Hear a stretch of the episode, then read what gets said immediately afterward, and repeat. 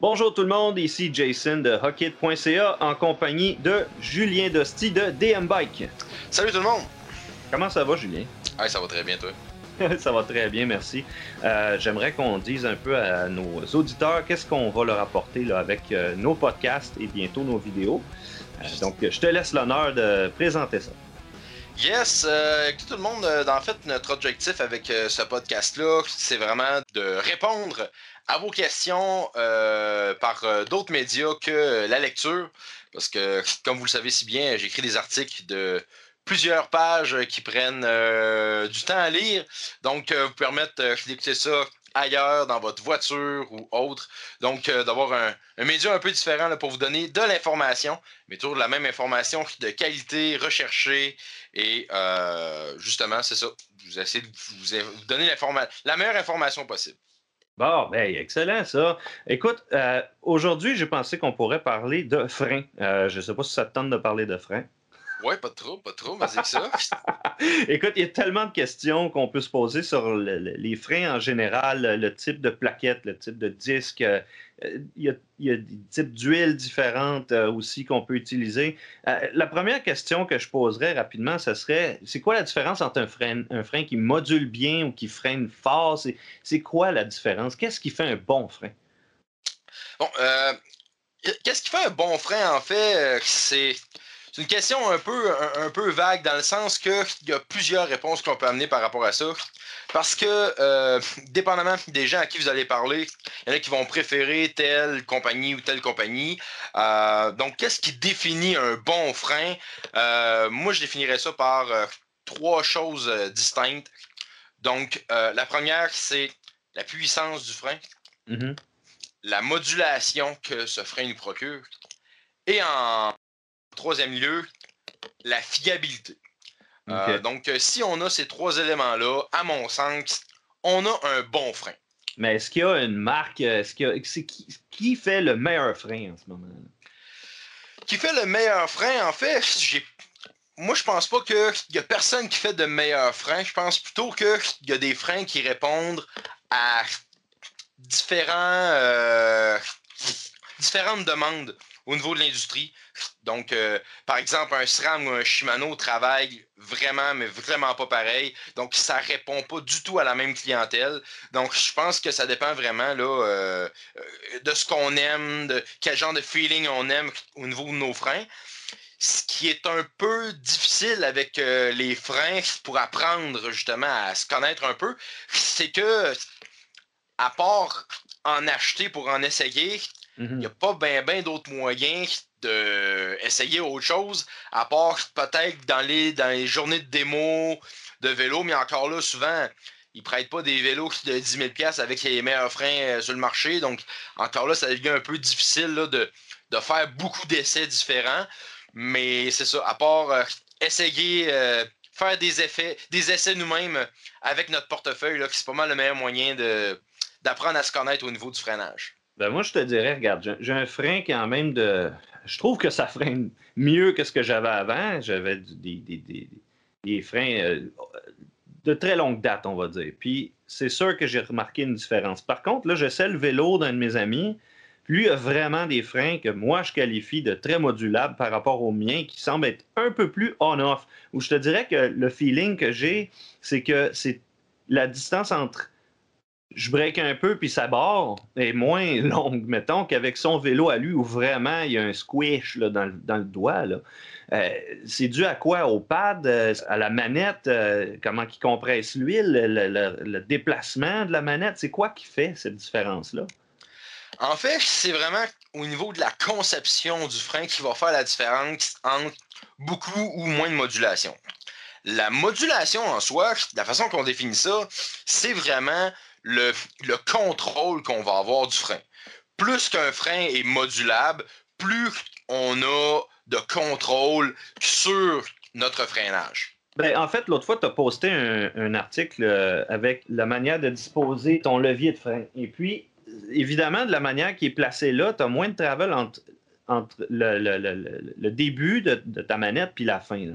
Est-ce que ça, les freins ont tellement une différence de modulation que cette euh, façon de positionner ton, ton levier de frein va, va causer des problèmes.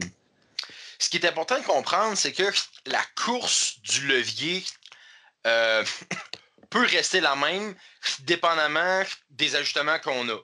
Personnellement, OK, sur mon vélo, euh, moi j'ai des freins Hope, donc je peux ajuster la, la, course du levier de frein qui va, qui va différencier entre le début du freinage et quand je barre ma roue. Donc, dépendamment de la qualité des freins qu'on a, on mhm. peut avoir ou pas cet ajustement-là.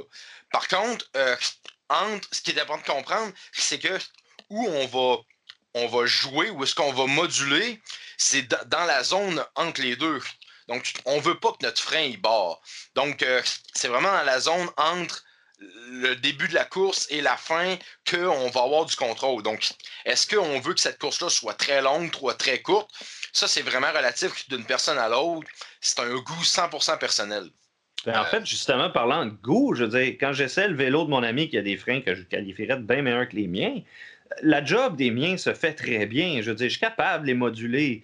Euh, je ne sais pas si j'aimerais à ce point-là avoir tant de modulation, sûrement, mais j'ai l'impression que les siens sont tellement plus agréables d'une certaine manière, mais que en même temps, est-ce que c'est vraiment la plus grande réflexion de qualité d'un frein? Ben, tu sais, quand on parle de, de, freins plus haut de gamme, tu sais, on va souvent augmenter la puissance du frein. Donc, en augmentant la puissance du frein, ben, si on a une modulation qui ne suit pas, on se ramasse avec un frein qui, qui, va barrer très, très, très facilement. Donc, euh, le but, c'est d'avoir comme l'espèce de, de modulation qui vient avec la puissance pour nous permettre de bien doser cette puissance-là. Sinon, on se ramasse avec un frein, un frein qui est pratiquement on-off. Ce qu'on veut éviter le plus possible. Ouais, je comprends, je comprends. Ça dépend des circonstances puis tout ça, même la vitesse à laquelle tu vas. C'est sûr que si tu vas moins vite, puis t'as pas. Tu sais, comment je te dirais, la vitesse va faire que ton freinage va être plus long, il va moins barrer, mais à basse vitesse, si tes freins sont pas modulables, ça peut barrer plus vite, puis ça peut te donner une très mauvaise surprise. Là, encore, là, encore là, quand on parle de vitesse, il y a toute une question aussi de majoritairement de température et de mm-hmm. coupe de freinage. Parce que si on roule très rapidement, euh, en donné, par exemple, que je vais avoir un frein, euh, on se donne un exemple typique, un, disque de 160 mm avec un frein, un, petit deux pistons qui monte extrêmement en température, mm-hmm. ben probablement que mon frein, il breakera à peu près pas. Alors que quand je le roulais dans le parking, en bas, quand je barrais à roue, le tabarnouche, ça brique donc bien ces breaks-là. Euh, mais en situation réelle, en sentier, on se ramasse avec un frein qui, qui freine à peu près pas. Donc, il y a vraiment plusieurs. C'est l'accumulation de tous les éléments qui vont faire en sorte que, en conditions réelles, on va avoir un frein de qualité qui va répondre à nos besoins euh, en fonction de la discipline qu'on pratique. Là, c'est sûr et certain qu'on euh, parle de différents éléments. Là, il y a les plaquettes, il y a la grosseur du rotor, la composition exacte ou le traitement thermique du rotor et tout ça qui va faire une différence sur sa durabilité. Mais si, admettons, j'ai un système pas mal stock de qualité moyenne, puis que là, je me dis, que je vais investir 150$ sur juste les disques, est-ce que je vais voir une différence? La grosse différence que va faire un disque de meilleure qualité, si on ne parle pas de, de dimension, de grosseur, on change pour des disques de même dimension. Ouais. L'élément majeur que ça va faire, c'est au niveau de la température. Ce qu'il faut comprendre, c'est que pour qu'un frein fonctionne de façon optimale, il faut qu'il se tienne à une température X. Euh, donc, il n'y a pas un frein qui doit se tenir à la même température. Mais c'est la combinaison du rotor et du frein qui fait en sorte que notre plaquette va atteindre une température optimale. Plus que notre frein atteint rapidement cette température-là, plus il se place dans la zone optimale, mais il ne faut pas la dépasser non plus. Mhm. Parce que sinon, on se ramasse à l'inverse avec un frein qui ne freine plus. Donc, si on augmente la qualité de nos disques, ce qu'on va faire, c'est qu'on va carrément réduire la température euh, maximale que notre frein peut atteindre.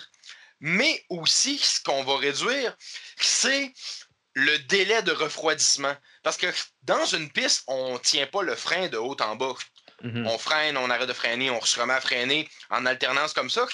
Et si entre les freinages, notre, notre système n'a pas eu le temps de refroidir assez, ben là, au lieu de, par exemple, si je suis en train de freiner, j'atteins 140 degrés Celsius avec mon freinage, j'arrête de freiner pendant 10 secondes, ben si mon frein on, va dire une condition impossible, mais mon frein ne baisse pas de température, ben, quand je vais recommencer à freiner, je ne repars pas à zéro, je repars à 140 degrés Celsius et je continue d'augmenter. Donc, c'est ce qu'on veut éviter. On veut essayer de refroidir le système le plus rapidement possible pour qu'il y ait une récupération justement à ce niveau-là, pour que lors du prochain freinage, on puisse se replacer dans la zone optimale plutôt que de créer une surchauffe au niveau du frein. Puis qu'est-ce qui peut aider à refroidir? Est-ce que c'est le type de plaquette? Par exemple, il y en a des métalliques, il y en a d'autres, c'est des résines, d'autres, c'est des mélanges. Euh, je pense que chacune a euh, ses particularités, mais sur un même rotor, est-ce que je peux décider de changer de métal à résine puis voir une différence? Il existe euh, des rotors, donc des disques qui sont résine. C'est écrit juste pour la résine. C'est marqué résine only dessus. Donc, à ce moment-là, il ne faut vraiment pas utiliser les, les plaquettes de métal. De un, parce qu'on va créer une surchauffe très rapide et le, le disque qui va user très rapidement. Donc, euh, on va être obligé, de toute façon, de le changer très rapidement.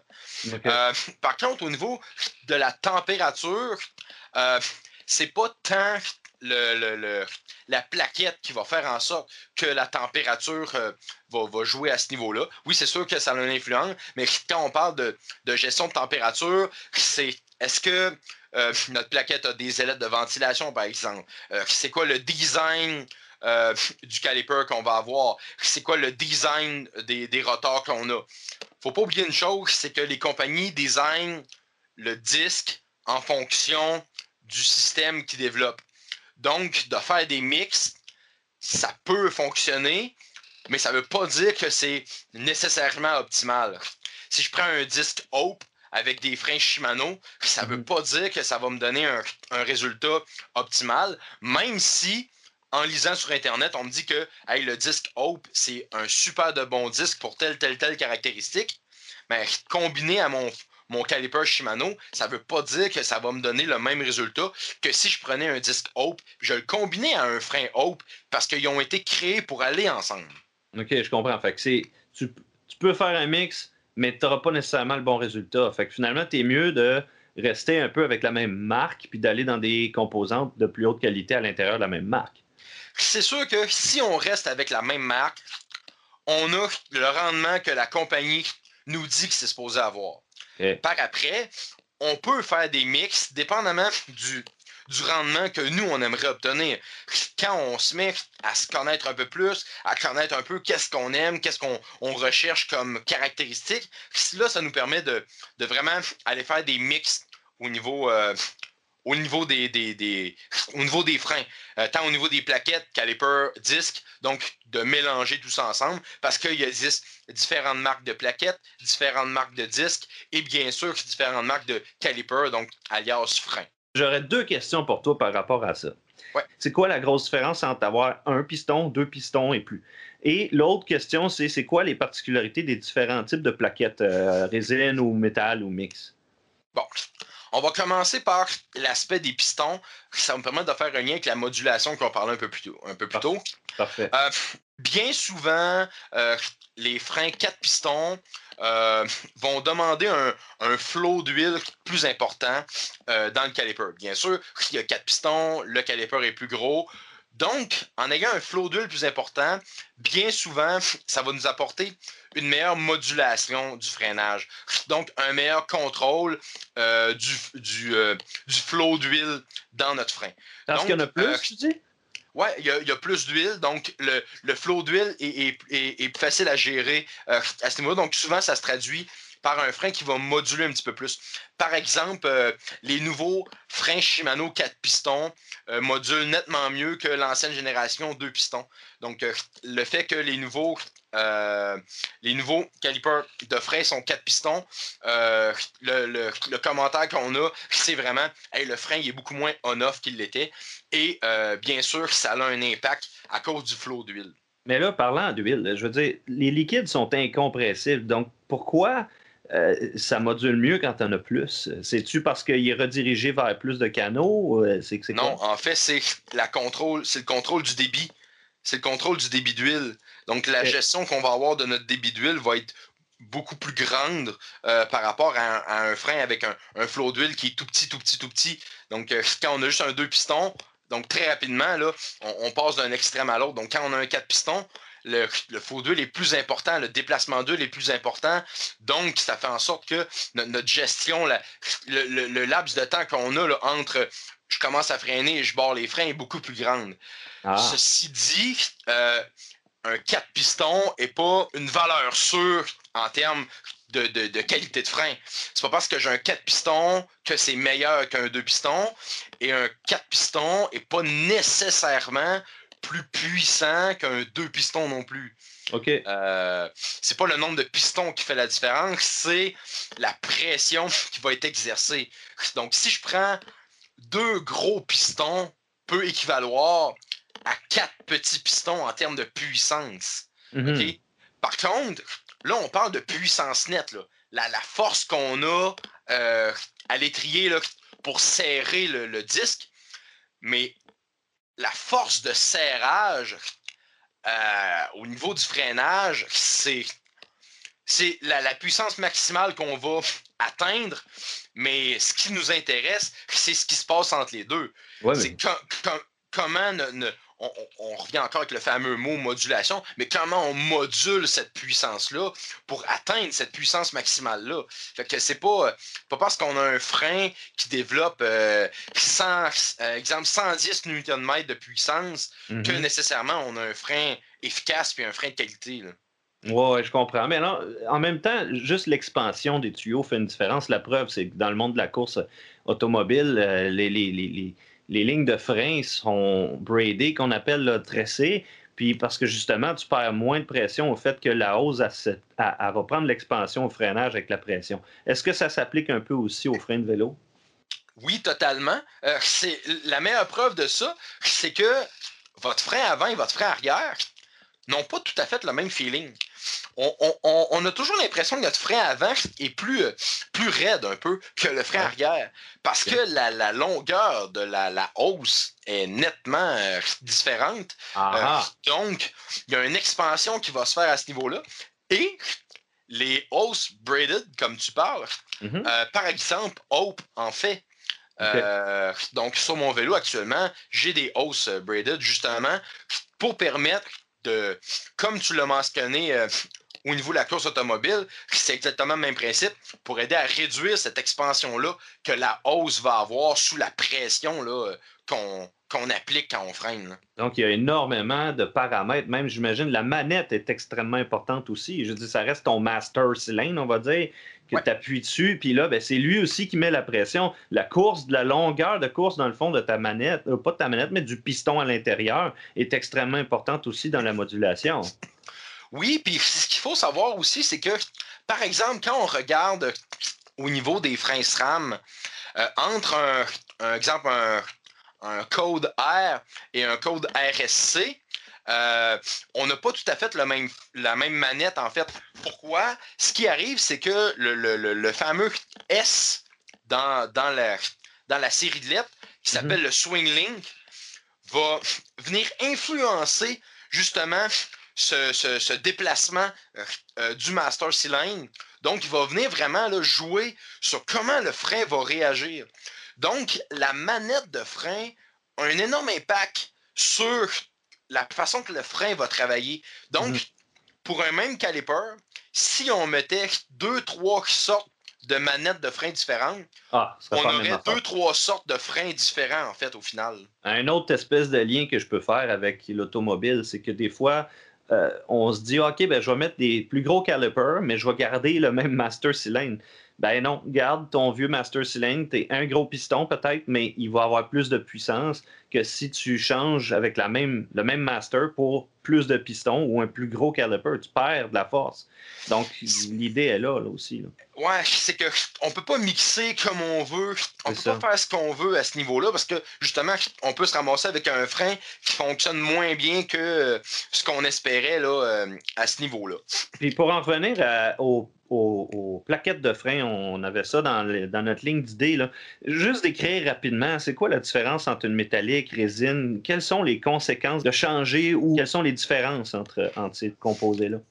bon, la première chose, il existe trois, trois types de plaquettes principale euh, qu'on peut, euh, qu'on peut avoir. Il y en a une quatrième qui est la céramique, mais on n'en voit pas bien, bien, fait que j'en parlerai pas, là, ça ne sert pas à grand-chose, parce que c'est un, peu trop underground. Euh, y a pas, les compagnies n'utilisent pas d'office, pas ça d'office, donc ça ne me sert pas à grand-chose d'en parler présentement. Mais les trois qu'on voit, les trois sortes principales qu'on voit, ça va être métal, résine comme tu as nommé, et mhm. on a aussi le semi-métallique. Euh, qui est quand même intéressant, que je vais vous expliquer. Euh, la plaquette de résine, c'est une plaquette qui est euh, plus grabby, qu'on appelle, donc qui va, qui va mordre plus facilement au niveau du freinage en, début, en, début de freinage. par contre, c'est un type de plaquette qui va qui à haute température, donc quand on arrive en downhill, par exemple, qui vont rapidement là, euh, la qualité du freinage va diminuer. Donc, euh, c'est des plaquettes qui vont travailler un petit peu mieux à, plus basse température, un peu plus à froid. Euh, donc, par exemple, en cross-country, où on n'a pas de longue descente, mm-hmm. où ce que la, plaquette de résine va être à préconiser à ce niveau-là. L'autre chose aussi qui est intéressant, la plaquette de résine, généralement, ne produit pas de son. Donc, quelqu'un qui a les freins qui crient, de mettre une plaquette de résine va un peu comme corriger ce problème-là. Donc, euh, dépendamment de, de notre utilisation de nos freins, bon, si le fait que nos freins crient, euh, ça, nous agace énormément euh, et on veut éliminer complètement cet élément-là, ben, de mettre des plaquettes de résine peut, peut mais, si tu fais du downhill, t'es mieux de pas faire ça. Non, effectivement, c'est ça, je dis qu'il faut quand même voir l'utilisation qu'on en fait, là, mais ça reste une caractéristique qu'on peut nommer au niveau des plaquettes de résine. Donc, ça veut dire que celle de métal va avoir une plus grande résistance à la chaleur maintenue. Mais est-ce qu'elle va grabber aussi bien à froid qu'à chaud? Non, c'est ça. La plaquette de métal va vraiment là, commencer à être efficace quand elle va monter en température.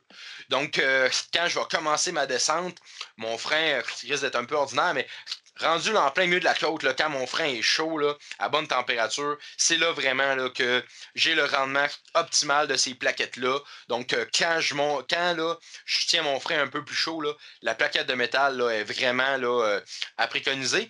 L'autre chose aussi, la plaquette de métal, par contre, euh, élément important, va user un peu plus rapidement le disque aussi. Ah. Donc, métal contre métal, hein, assurément.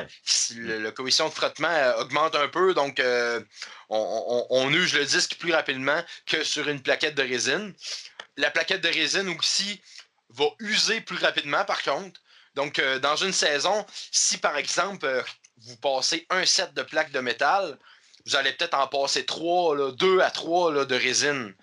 Donc, euh, et il y a une différence de prix aussi. Une plaquette de résine va peut-être vous coûter 15-20 euh, du set, puis une plaquette de métal va peut-être vous en coûter 60 Ah, il y a quand même une grosse euh, différence. Oui, il y a quand même une grosse différence de prix. Donc, il faut se méfier aussi là, quand, quand on va au bike shop, qu'on demande les plaquettes de frein pour le frein qu'on a. On dit Ah oui, j'ai ça ici, 15$ pour le set. Euh, c'est à peu près impossible que vous ayez des plaquettes en, en, métal à ce moment-là. Donc, euh, ça risque d'être des plaquettes en résine. il faut, voir aussi, il euh, faut, bien, bien mentionner qu'est-ce qu'on veut comme, comme type de plaquette. OK. Ben là, pour faire un petit résumé, dans le fond, il y a une autre chose avant le de finir dont je voulais qu'on parle, c'était ben, l'huile minérale versus ben, la TOP. un peu, mon cher, plaquette de semi-métallique. Ah oui, c'est vrai, t'avais pas Semi-métallique. Hein, plaquette semi-métallique qui est un peu méconnue. Un peu méconnue. Euh, Effectivement, je l'ai oublié celle-là. ouais, plaquette semi-métallique euh, que moi j'ai roulé ça pendant deux saisons. Euh, la plaquette semi-métallique, écoute, un peu comme ça, le nom le dit, c'est un peu un mix en fait entre la résine et du métal. Donc, c'est vraiment carrément un mix entre les deux. c'est vraiment un, beau compromis. vraiment, là, euh, ça me donne un peu un freinage euh, pas, pire à bonne température, pas pire euh, à, haute température. C'est comme une espèce de passe-partout. Je dirais que la majorité des gens qui roulent des trail bikes, là, ah, là ça serait moi, ça. Ouais, vont vraiment apprécier le semi-métallique d'avoir le, rendement euh, d'un frein un peu meilleur en descente, mais mhm. sans nécessairement avoir besoin d'une plaquette métallique là, parce qu'on fait des longues et, grosses descentes. Là. Donc, euh, c'est vraiment un beau mix entre les deux. Il euh, n'y a pas énormément de compagnies qui en fait. Euh, Swiss Top va en faire, euh, Proof va en faire. Euh, mais Shimano et SRAM font pas de semi-métallique d'origine à ma connaissance. Mais il y a moyen d'acheter du aftermarket, là. Ça oui, c'est ça, exactement. Et bien souvent, là, les plaquettes aftermarket là, vont vous donner souvent un meilleur rendement. Euh, je ne parle pas d'acheter des plaquettes chinoises sur AliExpress. Là. Euh, je parle vraiment de, compagnies qui vont euh, s'affairer à designer des plaquettes là, vraiment là, de, meilleure qualité, de meilleure conception. Swiss Top est un excellent exemple. Ils font des plaquettes d'extrêmement bonne qualité. Pas données, par exemple, mais vraiment, ça fait une grosse différence là, au niveau du freinage. Là. C'est sûr que des fois, les compagnies d'aftermarket, justement, sont tellement dédiées à améliorer un produit que c'est une des meilleures options qui est à payer plus cher. Oui, c'est ça exactement. Là. Des fois, on va retrouver des, produits qui vont être plus performants. Mm-hmm. euh, bien sûr aussi, il faut penser aussi que tout ce qui est aftermarket n'aura euh, pas nécessairement la même durabilité, là, parce qu'on va axer davantage sur la performance du produit euh, plus que la, peut-être la durabilité long terme. Donc, il euh, faut, vraiment voir selon les besoins à ce niveau. Oui, oui, oui. Ben, il y en a pour tous les goûts, dans le fond, tous les besoins surtout. Il faut vraiment évaluer qu'est-ce qu'on fait, puis qu'est-ce qui nous aiderait à avoir le meilleur rapport qualité-prix, le meilleur rapport de performance. Euh, donc, finalement, en gros, là, ce que tu me dis, c'est qu'il n'y a pas vraiment de compagnies qui font des meilleurs freins que d'autres, mais qu'à l'intérieur de ces mêmes composantes-là, il y a moyen d'avoir un meilleur freinage, euh, dépendamment de nos besoins. Là, j'ai une dernière question par rapport à l'huile minérale puis l'huile DOT. Est-ce qu'on peut les interchanger? C'est quoi la différence euh, principalement? Bon, première des choses à mentionner, c'est sûr que tu ne peux pas les interchanger. Un frein qui est à l'huile minérale, tu ne peux pas mettre de la dot dedans, tu vas carrément détruire le frein. Le frein n'est pas fait pour ça. L'huile dot, qui est une huile qui est corrosive, donc qui va carrément détruire le frein de l'intérieur. Donc ça, c'est chose réglée. Maintenant, c'est quoi la différence qu'il y a entre l'huile minérale et l'huile dot? Euh, l'huile dot, euh, c'est une huile qui vient de l'industrie automobile, qui euh, provient d'une norme de l'industrie automobile, donc de la DOT 3, de la DOT 4, de la DOT 5. Euh, c'est. Si tu achètes la DOT 4, elle répond à un standard minimum. Donc, tu es assuré de la qualité du produit. L'huile minérale, ben ça, c'est développé par la compagnie de frein. Donc, par exemple, Magura utilise de l'huile minérale, Shimano utilise de l'huile minérale, mais l'huile minérale Magura et Shimano sont complètement différentes. Ah. Les points d'ébullition sont complètement différents. Donc, je ne pourrais pas vraiment utiliser de l'huile Magura dans mon. Ça va être compatible dans le sens que euh, je ne briserai pas mon frein à mettre de l'huile minérale Magura dans mon frein Shimano. Mhm. Mais le rendement sera assurément pas optimal parce que les points d'ébullition sont pas les mêmes. Donc, ça se peut que je me ramasse avec une huile qui bouille dans ma ligne de frein euh, beaucoup plus tôt que ce qui serait théoriquement prévu par la compagnie. Mais ça, c'est parce que toutes les composantes sont faites en, conséquence. Le matériau, bâton des hausses n'est pas le même d'une compagnie à l'autre, ce qui fait qu'elle aussi, elle dissipe la chaleur différemment. C'est ça qu'il ne faut pas ah, mélanger. Tous les éléments qui sont pris en considération à, à ce niveau-là, mais majoritairement, au niveau de l'huile minérale, il faut vraiment respecter l'huile de la compagnie. OK. Fait qu'on ne change pas d'une compagnie à l'autre. Puis si tu es minéral, tu restes minéral. Si tu es DOT, tu restes DOT. Exact. Par contre, mhm. l'huile DOT, elle, on peut, on peut changer. Euh, si euh, je prends de la, de, la, DOT 4, par exemple, ben, je peux prendre la DOT 4 de n'importe quelle compagnie, ça va, ça changera pas. Il n'y a pas de problème avec ça. Je peux prendre n'importe quelle DOT 4, ça va faire. Euh, bien important de comprendre aussi, c'est que la DOT 3, la DOT 4 et la DOT 5.1 sont des huiles qu'on peut euh, utiliser. La DOT 5, pas en tout. C'est une huile qui est complètement différente. C'est une huile au glycogène qui n'est pas utilisée par aucune compagnie, outre euh, des petites compagnies ici et là, là, très peu connues. Mais on ne peut pas mettre de la DOT 5, c'est pas du tout le même produit. Donc, tu as la dot 3, la dot 4 et la dot 5.1. Donc, le point 1 est très important au niveau de la dot 5. Ce qui va changer entre la 3, la 4 et la 5.1, c'est le point d'ébullition. Donc, euh, c'est vraiment ça l'élément majeur qui va changer entre chacune.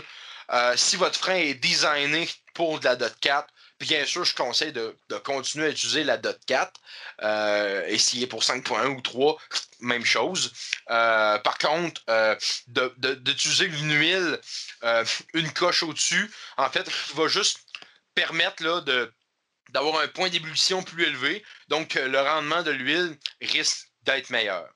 J'ai une suggestion pour toi. Oui. Je viens, d'inventer quelque chose là. OK? Là, je vais démarrer mon chronomètre. Oui. Et je te donne une minute et demie pour me vulgariser le plus possible le sujet dont je vais te parler. OK? Oui. Challenge. Fait que, à partir du moment où je termine ma question, je démarre mon chronomètre. Oui. Est-ce que ça vaut la peine de grossir ma grosseur de, rotor? Go. Euh, est-ce que ça vaut la peine de... Ben, en fait, ça dépend des besoins. Ça dépend des besoins. Un, rotor plus gros va donner un couple de freinage euh, plus élevé. Donc, euh, ça va me permettre de, freiner plus facilement. Euh, par contre, si j'ai un rotor qui est très grand, en cross-country par exemple, je peux me ramasser avec un frein qui est beaucoup trop, beaucoup trop grabby, qui va freiner beaucoup trop sec, euh, donc euh, qui va être beaucoup moins modulable. Donc euh, encore là, gestion de température dans tout ça. la chose qu'il faut comprendre aussi, c'est que la grosseur du frein, quand on arrive au niveau du freinage, souvent on va avoir un frein, un rotor plus gros à l'avant qu'à l'arrière. Ce que ça va amener comme effet. Pourquoi? Parce qu'il y a un transfert de masse quand on freine. Donc, notre poids se transfère vers l'avant. Donc, on a besoin d'un frein, un frein avant un, peu plus, un couple de freinage un peu plus élevé. Par mmh. contre, euh, pendant la descente, c'est le frein arrière qui risque de chauffer le plus parce que c'est lui qui nous permet de gérer notre, euh, notre vitesse. Donc, euh, c'est lui qui, qui, qui, va. Où est-ce qu'on va là, maintenir un peu plus le, le, le, frein arrière là, en frottement. Donc, de grossir le frein arrière peut permettre de, de réduire cette température-là.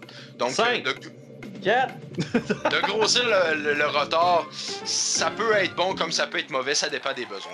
Ah, good job, good job. 1 minute 32, 54, incluant mon intermission. Donc, effectivement, à la fin, j'allais justement te demander, j'ai déjà vu ça, euh, des gens qui mettent un frein plus gros à l'arrière qu'à l'avant, justement parce qu'ils sont dessus plus longtemps, puis ça éviterait d'avoir, dans le fond, du, glaçage là, pendant une descente longue. Est-ce que tu le ferais, toi? Moi, je le ferais parce que je suis lourd. Est-ce que ça fait une différence? Ben, en fait, c'est. Je dirais que principalement, ça dépend de comment on gère nos freins. Euh, quelqu'un qui. Euh, tu sais, au niveau de notre, capacité à freiner, au niveau des compétences là, comme pilote, là, mm-hmm. euh, principalement, la majorité des gens vont utiliser davantage le frein arrière.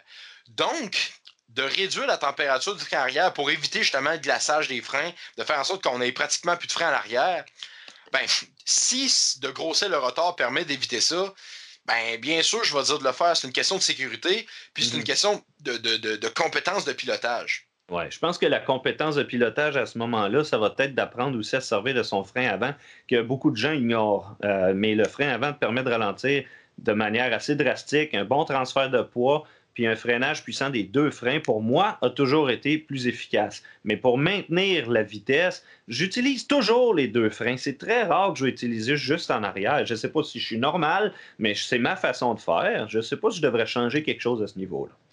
Rendu là, encore là, c'est vraiment, je dirais, un, peu personnel dans notre façon de gérer nos freins. Euh, c'est sûr que, tu sais, dans un freinage, là, euh, à l'arrêt, je passe de 20 à 0.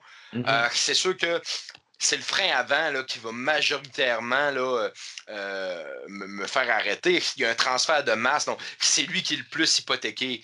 Mm. Mais quand on arrive dans une descente, là, au niveau de la gestion du, du, du freinage, est-ce que je veux juste maintenir une vitesse? Est-ce que je veux vraiment ralentir, dépendamment des situations. Ah, est-ce que je vais utiliser plus mon frein arrière, plus mon frein avant, ça va dépendre des situations. Mais assurément que la majorité des gens sous-utilisent le frein avant, Mhm. un peu par peur euh, de passer par-dessus les poignées ou par autre crainte qu'ils vont avoir? Mais la, la gestion du frein avant, si on a une bonne gestion de notre frein avant, va assurément avoir un impact sur euh, comment on va hypothéquer notre frein arrière et peut-être Ah, ben le oui. faire surchauffer. là. Euh, oui, c'est sûr et certain. Si tu apprends à te servir des deux de manière euh, euh, consciencieuse, là, pendant que tu roules, tu apprends à te servir de ton frein avant, je pense que tu peux beaucoup sauver ton frein arrière et euh, éviter aussi là, de, de- le faire surchauffer. C'est ça qui fait peur aussi des fois. Ça fait un bout, tu freines en arrière, il y a un long stretch de descente, puis tu te dis, il va-tu tenir? Fait que, euh, moi, je trouve ça important d'utiliser les deux freins pour maintenir justement une bonne vitesse, pas aller trop vite ni user trop mon frein. Ça dépend effectivement, comme tu dis, beaucoup des circonstances, du type de piste, où tu te trouves, les conditions, le, terrain lui-même, euh, le sol. Donc, tout ça, ça, reste quelque chose qui, euh, qui est très variable. Donc, je pense que l'utilisation des freins, de toute façon, euh, les fabricants, ils fabriquent des, des- des systèmes qui sont censés être safe. Euh, Est-ce qu'il y a eu des, euh, des, des compagnies qui ont, qui ont foiré complètement là-dessus puis qui ont fait des freins qui n'étaient pas bons? Je sais pas. Ah, écoute, des freins qui étaient pas bons, euh, c'est sûr que, comme dans n'importe quel produit, il y a des produits qui sont plus fiables que d'autres. Il y a toujours eu des, certaines ratées. Je pense entre autres là, à SRAM dans les dernières années qui ont eu un problème au niveau du master cylindre de certains de leurs freins, là, que ça crée des problématiques euh, à ce niveau-là. Il y a eu des rappels là-dessus, donc euh, c'était garanti. Mais tu sais, il y a- il y a- il y a- tu sais, en termes de fiabilité, au niveau de la conception et tout, il y a toujours des ratés chez certaines compagnies. Je peux pas dire que il y a quelque chose de majeur là, qui me vient en tête là, de dire écoute, cette compagnie-là ou ce, ce type de frein-là, là, évitez ça à- pour la peste. C'est, achetez pas ça. Euh, non, je peux pas vraiment dire ça. Par contre, est-ce qu'il y a des freins qui sont euh, réputés procurant un meilleur freinage? Ben, assurément que oui. Euh, Si je prends par exemple chez SRAM, les, les, les, les SRAM Code R, Mhm. c'est pas un frein qui est réputé pour être puissant et être un frein là, que tout le monde adore. là. Certaines personnes vont l'aimer, mais je peux pas dire que dans, dans l'industrie et dans les gens en général, c'est un frein qui est extrêmement apprécié pour du frein d'entrée de gamme par, par rapport à, par exemple, euh, un, un Shimano euh, Deore ou SLX qui sont, qui sont comme comparables un peu en termes de gamme, qui sont nettement plus appréciés habituellement par les gens. Mhm. Euh, après ça, quand on augmente dans le haut de gamme, c'est là où ça devient plus nuancé. Sais, un, un SRAM Code RSC par rapport à un Shimano euh, XTR, par exemple, ben là, à ce moment-là, là, on a vraiment, là, on est plus 50-50. là. Les gens vont nettement plus apprécier le code RSC que le code R. euh, et les gens qui euh, vont rouler du XTR vont aimer aussi le XTR. Donc, rendu là, là, on est plus là, dans, des nuances que dans les freins d'entrée de gamme, que souvent on va avoir des freins qui vont se, démarquer un peu plus du lot. Mais en gros, comme ça, pour monsieur, madame, tout le monde qui ride, je veux dire, on n'est pas en compétition. On n'est pas tout le temps en train de donner 125% de nos capacités. Il n'y a pas, euh, loin de moi l'idée de faire un comparatif entre les marques nécessairement. Ce que je veux faire, dans le fond, c'est rassurer aussi les auditeurs, leur dire que le système de frein qui est venu avec un vélo de bonne qualité devrait être suffisant au moins pour euh, un certain temps, à moins que vos, vos- vos capacités de pilote soient vraiment extrêmes, où là, vous pourriez faire une mise à, un upgrade ou, ou quelque chose. Mais en général, il n'y a pas de frein qui ne fera pas la job pantoute. là. Non, exactement. Euh, on apprend à dealer avec ce frein-là aussi. Donc, euh, il n'y a pas, comme je dis, il n'y a pas vraiment de, de frein qui vient en tête de dire ça, là, changez-moi ça tout de suite. Ça n'a pas de bon sens d'avoir ça sur un vélo. C'est sûr qu'il y a une chose qu'il faut relativiser par contre. Si, exemple, j'achète un, un vélo euh, d'enduro, par exemple, que je vais faire de la descente au sentier du moulin, Ouais. et que sur mon, euh, mon vélo, j'ai, euh, exemple, des SRAM Level T, qui sont des petits freins de cross-country. Mhm. Euh, je peux pas dire que vous avez le frein optimal pour ce que vous faites. Par contre, si vous avez un vélo de cross-country avec des freins Level T d'entrée de gamme, ben, probablement qu'ils vont répondre possiblement à vos besoins. Donc, Mhm. des fois, les compagnies là, vont couper un peu à ce niveau-là. Là. Des fois, il faut faire attention. Là. Euh, ils ne vont pas nécessairement mettre le bon type de frein sur le bon type de vélo. Pour une question de coût, hein, euh, mm-hmm. pour permettre d'offrir un prix plus intéressant.